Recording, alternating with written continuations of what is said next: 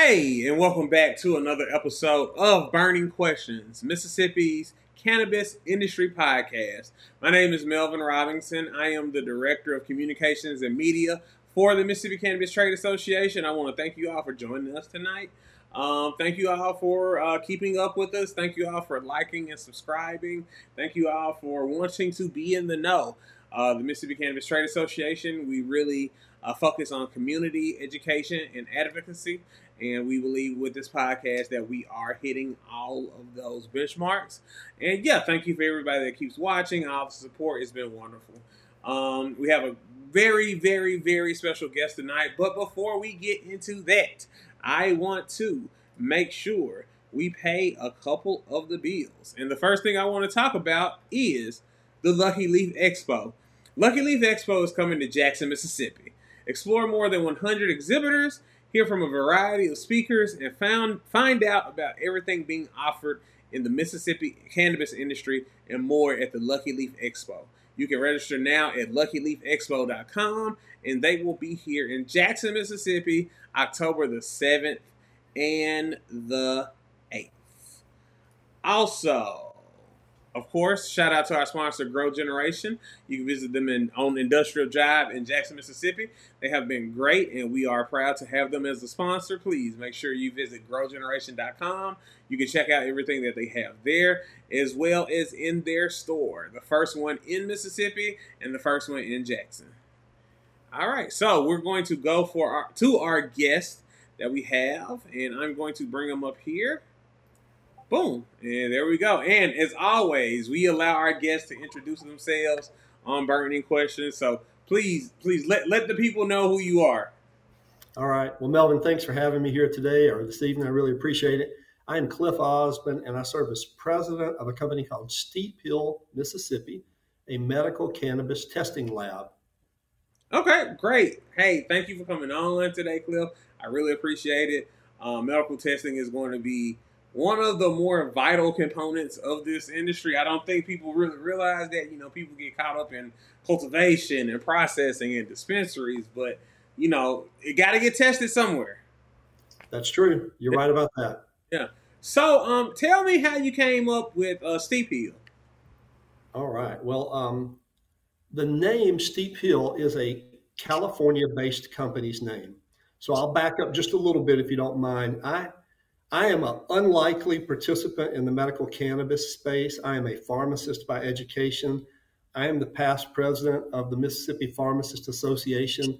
And some people might be surprised that I would be so involved in the medical cannabis industry in Mississippi. But you know, I've been involved in, in leadership and, and service in a number of areas, including our company, where I'm one of 10 investors and service president. Um, when we organized our investors a couple of years ago, we really wanted to uh, be able to bring the best to Mississippi in terms of testing. We had a bunch of people in our investor group that were concerned about patient safety, but we're all a bunch of capitalists and we didn't want to get in the way of the market operating either. So we wanted to find that balance of being able to help everyone protect patients and help industry participants be able to operate their business as well. So we looked around and said, you know, who could help us in this plan? And we looked at several national testing companies. There aren't many. And we came across Steep Hill in California. They were the first testing lab in the country licensed and one of the few that licensed their name and their testing technology to other companies. And so we operate as Steep Hill, Mississippi. We've licensed the name. Uh, we work with the Steep Hill team. They help us develop our SOPs, our standard operating procedures. They work with our lab director, Dr. Gina Dampier, to come up with ways for us to provide the optimal in testing. So they picked the name Steep Hill. We're Steep Hill, Mississippi, and we're proud to be part of that organization. Oh, Let me answer your short question. Oh yeah, oh yeah. Oh no, please uh, talk as much as you want. We have plenty of time, and uh, I love it when we get very in depth and you know answers like that. Um, so yeah, you mentioned a lot of people might be surprised that you know you coming from a pharmacy background would be involved in medical cannabis. What what piqued your interest in it? Well, you know, if you think about what pharmacists are supposed to do, now they spend most of their day fighting with insurance companies to get your prescription drug covered. But if you think about what they're supposed to do, they are supposed to help ensure that people get therapies that help them get better and minimize the risk of side effects. And that's really the job they do. They check the prescription for accuracy and appropriate therapy and adequate dosing for people, drug interactions, all those things that happen in the computer when they're at work. The same things I believed should happen in the medical cannabis space. We should do what we can to increase the healing and minimize the risk of side effects. And so I, as well as our, our other investors, just thought, you know, we could best do that as a testing lab. Um, we could figure out how it is that we could help cultivators and processors make sure that their products were exactly what they wanted, help the regulators achieve their goals, and help patients receive the assurance that they had the most likelihood of getting better with fewer side effects because no contaminants in the products and things like that. So that's how I came to be here. And look, Melvin, like a lot of people in this industry, I've got a personal story. I had a family member who died of a brain tumor that could not have medical cannabis. And her last weeks were hellish. And I don't want to see other people go through that. Yeah. Um, I believe that if someone wants to try medical cannabis and their, their physician certifies them, they should have a right to do that and they should do that as safely as possible. Oh yeah, totally understood. Totally understood. And yeah, a lot of people do have stories about that. You know, I have my own. You know, I, have you know, cannabis has just been a thing among members of my family. Uh, it's just, hey, this is a thing that we do, and so it was never like villainized or anything like that for me. So I totally came into this industry with an open mind, and yeah, and you know, just seeing more people getting involved and wanting to use it, you know, for medicinal purposes and everything like that. It's it's yeah, I really like that, and I really love that you all are bringing, you know, that reassurance uh, to the Mississippi market. Thank you. Oh yeah. So, um, what's something because people hear about, you know, they can see a a cultivation facility, they can see a dispensary. When you get into testing, can you kind of like explain that process to people? Some of the things yeah. you're looking for, like that. Sure. Well, let's start with what the state wants us to test for. So we'll be a testing lab, assuming we get our license in a few weeks and we've submitted our application. Uh, there'll be a few other testing labs. We don't know how many there'll be, but there'll be a few, I'm sure. The state is going to have us test for potency of THC. They're going to have us test for terpenes. Those are the other chemicals in cannabis that give it its characteristic odor. But beyond that, the terpenes are chemicals that make the THC work better in certain ways they create what we've heard called the entourage effect. They go along with the THC and make it work better for nausea or for pain or for other symptoms. Various terpene compounds have various effects and help the THC in different ways. Now, those are the good things that we're testing for. What are the bad things we're testing for? Well, we're testing for too much moisture because bacteria and fungus love moisture. We live in a hot, humid state. We got plenty of it. So the product has to be dried out really well. We'll test for that. We'll test for bacteria, we'll test for fungus contamination. Beyond that, we'll test for other chemicals. We'll test for pesticides because indoor grow, that's what we have in Mississippi, should not be using pesticides. We'll test for heavy metals. A lot of people don't know the cannabis plant soaks up heavy metals like lead and arsenic and doesn't ever let go of them. And so if they're buying illicit product right now, for all they know, it could have pesticide, it could have heavy metals. We're going to test for that. Um, and then when it's processed into vape cartridges or gummies or chocolate bars or drops, we're going to test for residual solvents, the chemicals that extract the THC from the flower and is used to convey it into the final dosage form. And we'll check to make sure that there's not any of that left that might hurt somebody. And look, manufacturers and processors, they do not want to hurt anybody. Yeah. They don't want that, right? That's not how you build successful businesses. So Yes. we tie up their product for a few days as we're testing it. I think everybody understands that testing is important, and it's a good way to make sure that we get this industry off on the right foot in Mississippi. Oh yeah, for sure, for sure. Yeah, I think a lot of people. Again, it's just one of those things that you know you don't really think about until you just say, "Wait, we have to test it." And you know, testing might just be testing is so important that you can't have any financial interest in any other kind of business in the industry here.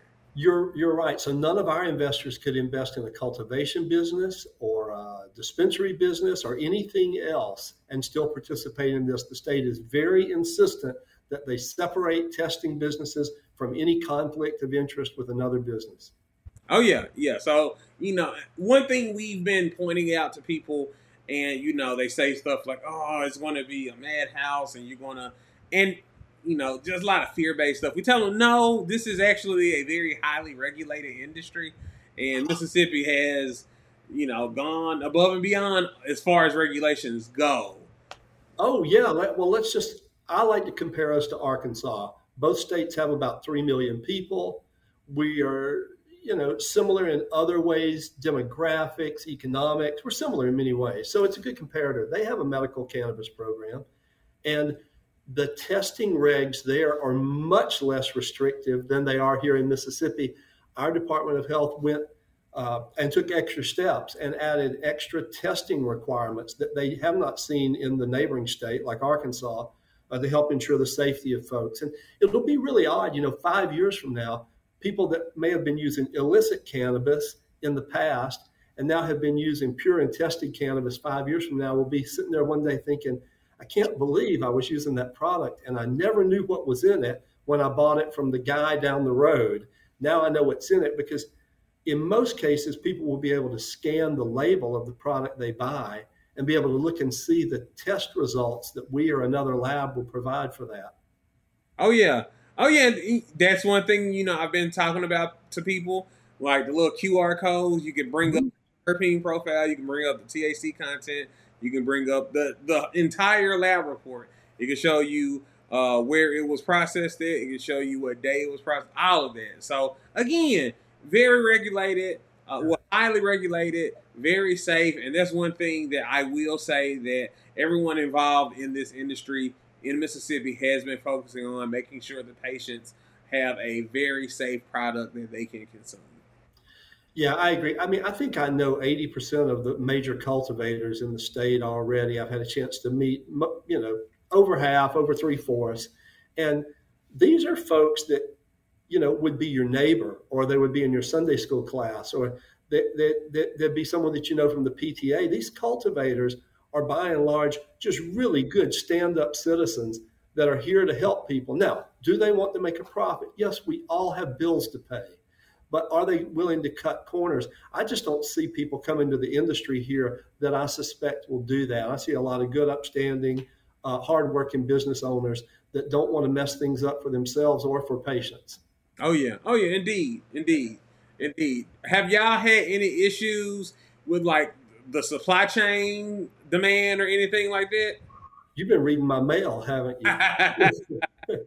Um, so yeah, we have. To be real honest, it's no fun to talk about, but we had to buy between a million and two million dollars worth of testing equipment to get in this business, and um, some of that has gone off without a hitch, and some of that has been hung up because a, a pump on a four hundred thousand dollar machine doesn't have a part coming from another country, and so we were waiting on that. So as we sit here today, we ordered our equipment about three months ago. We expected it to be here in 60 days. We have about half of it right now, and the rest of it has committed delivery dates in August. Yes. So we still believe we're going to have time to get ready, get our test methods validated, get our teams trained, work on our ISO accreditation. Happy to answer questions about that if you have any, and still be ready for those uh, those dates that most cultivators are telling us. I would say eight to nine out of 10 tell us they will need product tested in November. I've heard a few earlier dates, heard some recently, but for the most part, we believe we're going to be ready to test for all of those folks. Now, if people have products ready before that, um, that, that could be a real challenge for us all, but uh, we think we're going to be able to accommodate most everybody. And, and ISO, you said ISO standards? Yeah, so the International International Standards Organization if you're driving down the road, sometimes you'll see an electronics plant or an automotive plant, and they'll have a big sign that says ISO 9001. Well, for those of us in the uh, laboratory testing business, there's a standard called ISO 17025. And that regulates or accredits how labs can prove their excellence. Mm. The state of Mississippi wisely said if you get a license as a lab in Mississippi, you must complete this ISO accreditation within one year, or we're not going to renew your license. You don't get a second shot. You get one shot. And that was good because that lets us go ahead and get started before we have the ISO standard, the ISO accreditation, but we're still operating under their standards so that we can prove we've been doing it from day one. Oh, yeah. Oh, yeah. That's pretty good. That's, again, I'm, I'm glad you're here. And, you know, we've had cultivators on we have people who expect to have dispensaries. We've had everyone on except a testing, you know, someone with a testing facility. So yeah, I just want to make sure people understand like just what's going into this to protect people. Well, you've had all the cool kids on and all the exciting parts of the industry, and now you're having the science nerds on to talk a little bit about the testing part. Well, I mean, hey, the science nerds have a very important part, and again, we thank you for that. Um, how many people are you all looking to employ? It, will depend. So there's a bare bone minimum, right? We've got to have a couple of scientists to get started. Uh, we've hired one lab director. We're working on her support, her number two person. We're working on that. We hope to have them hired in a few weeks. Uh, and then we'll hire a number of technicians. And the technicians will primarily have two different jobs.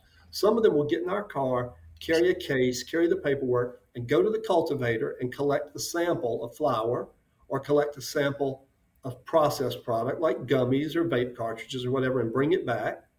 And then some of the technicians will be lab techs that work here to prepare that sample for the scientists to test. And so we'll kind of have two kind of key roles there.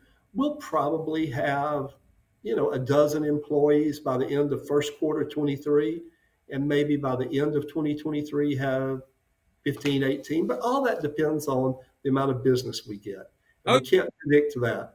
Oh yeah. So when when someone actually goes and extracts a sample, like how much flower are they taking? How much? Uh, how many gummies are they taking? Good, good question. Well, let's do the flower. That's a little easier. I, I can do that better job there.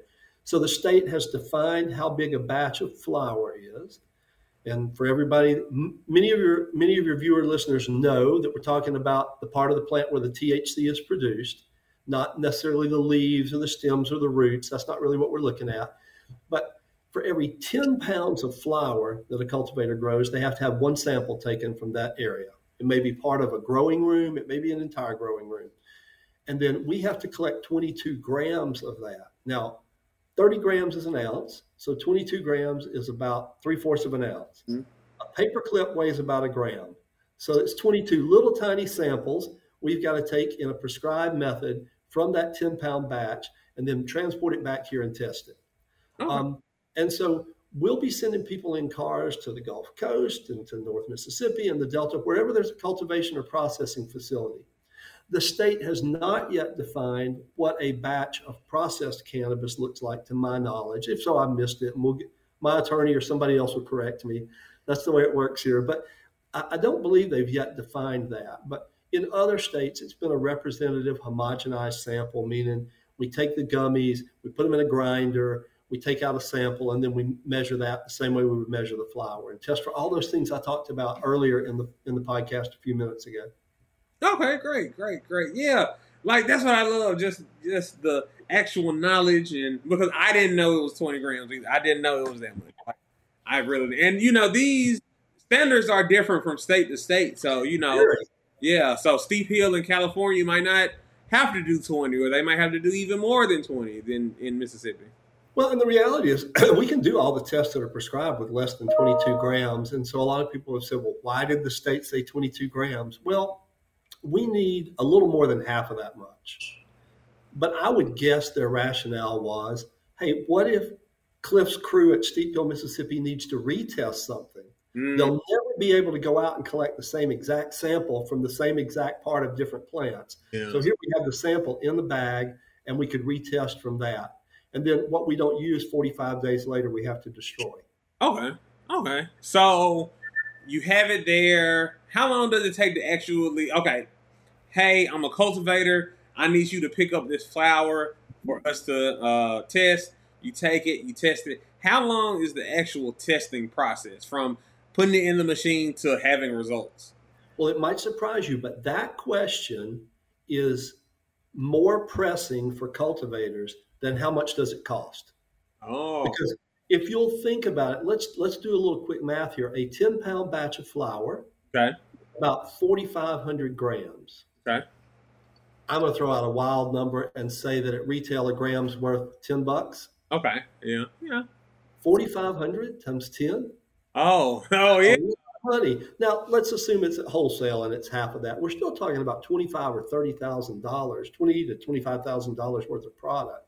So a cultivator rightly does not want that just sitting somewhere waiting for our results. So the real pressure we're going to face is how quickly can we give good, reliable, reproducible results? And in most states, it kind of settles in over time where the testers are responding within four or five or six days with results. But even then, they always know that their cultivators want it to be faster if possible. Yeah. don't know exactly how long it'll take us. In the early days, it'll probably be a little less because we'll have less business. In the later days, it may take a little longer. And this is where capitalism works, right? Because if we go too slow, if we took some ludicrous number like two weeks, plenty of other competitors would open up to fill that gap. True. The, the market works in capitalism. The money goes to meet unmet needs. So we'll always know that our, the expectation is that we give good, reliable, reproducible results as quickly as possible, hopefully a few days. A couple of things our Department of Health did differently from some states. One interesting thing is we get to test for the genetic material, the DNA of E. coli, Salmonella, Shigella, bad bacteria. But if we determine there's any E. coli DNA present, now we've got to do what you've seen done on the science shows, where we go in there and take a sample and put it on one of those round little culture plates and grow it in grow it in the incubator for a couple of days and see how much E. coli is there. Well, that takes two extra days. That's two extra days. We cannot give a certificate of analysis, the document that we give that gives the green light for people to sell their product. So we're going to face that challenge here in Mississippi that may not be faced in every state. Hmm. Yeah. That's that's interesting. That is interesting. That's really, It's pretty, it's pretty science geeky, Melvin. yeah, I, I see. I see. But you know, I am glad it is very science geeky. I am glad we have people here like you all that test this stuff. So that would be that would be a lot. So a lot of the like edibles, like gummies and everything, those would come straight from like the processors or like a vertically integrated. Uh, Yeah. Yeah. So the way we read the regs, product only has to be tested once before the consumer can buy it. So let's say there's a, a big vertically integrated group, and for your your folks that are listening and viewing, make sure they know by vertically integrated we mean a company that cultivates it or grows it, and then processes it or makes product out of it, and then they own the dispensary where they sell it, right? So for for a vertical like that, they wouldn't necessarily have to test the flower if they knew that they didn't have any heavy metals and any pesticides. They could just go ahead and process gummies, and we could test the gummies once. But if a company doesn't cultivate, but they only process, they're going to probably want to buy flower that's already been tested. yeah. And their their finished product's going to have to be tested before some consumer, some patient can buy it. So the product could conceivably get tested twice. Okay. Okay. I, I see a lot of places doing that. The, the, Yeah. You know, we're back to that number. If a 10 pound batch is 20 or $25,000, we can see why people might want the assurance of having it tested before they made gummies out of it or vape cartridges or whatever it might be. Um, all uh, businesses have to minimize their risk, protect their customer, and protect their investment too. So there's a lot of hard balance that goes into all that. Oh yeah, for sure, for sure. All right, so um, you really educated me on this. Um, I have to admit, as far as like testing, I did not know as much as I needed to. You know, we've been again, we've been so focused on cultivation, processing, Yeah. that you know, just these different things like disposal, testing, research. Yes. It's very, it's all very important, and it's all a part of the industry that we're building here right now. It is. It's all part of that ecosystem, right? And and just like plants and animals in an ecosystem, we're all dependent upon one another. All of us have to be healthy and functioning correctly for the industry to work and patients to get what they need. Oh yeah, for sure, for sure. And, and to and to that end, you know, um, there are lots of cultivators, there are lots of processors that will get licenses in Mississippi. We think there'll be a number of testing labs that we'll compete with. And I've met some of those people. I like them. You know, you, you can like people you compete with. That's very common in business. Um, I was on a panel Saturday before last with one of the uh, testing lab directors. I like him very much, good friend. Um, but you know, we'll compete for business, and we'll both do a good job, and we'll both take care of our customers, and we'll both help protect patients. But I asked uh, Chris Jones at Department of Health sometime back how many testing labs they thought there would be, and I won't quote her answer here in a public setting, but I think she and most people think there'll probably be single digit numbers. You know, um, whether that's three or eight or nine, I don't know. I mean Mississippi's not a very populous state. We got 3 million people. We probably don't need 40 labs. A lot of people go out of business, but we sure don't need one. One doesn't work at all. We need competition. So I think we'll have several. Oh, yeah. Well, is there anything you, before we get out, is there anything you want to let people know? Uh, tell them about Steep Hill? Anything I didn't ask? Just, just go in. Well, I mean, I think just like what we're doing today, we're trying to educate people to be more knowledgeable consumers of cannabis, more self informed patients. And this type of information is good, but I think they're also going to find that some of the cultivators and dispensary operations are going to be able to provide a lot of information for them, be able to help them make smart decisions. You know, cannabis use is one of the places where the patient has a lot of influence. You don't get to pick your antibiotic when you need an antibiotic. Your doctor or nurse practitioner picks it for you. That's true. That's true. And here people will be picking their cannabis product form and maybe what strains are in it. And so it really makes sense to get as much education as you can from as many people before you begin to use the product. Oh, yeah. Oh, yeah. Well, Cliff, I want to thank you for coming on. Thank you for taking the time out. I know y'all are extremely busy right now getting that lab together. But just thank you for taking the time out and thank you for everything y'all doing. Thank you, Melvin. I appreciate it. Appreciate the work you guys are doing as well. All right, thank you. And this has been another episode of Burning Questions. You can watch us every Tuesday at 7 p.m. on Facebook and YouTube. Also, the next day, each episode will be featured on DSPs that is Google, Spotify, uh, Amazon, Android, all those kind of things there. Uh, again, thanks to uh, Cliff Osbon from uh, Steep Hill, Mississippi for coming on. And we will see you guys next week. Thanks, Melvin.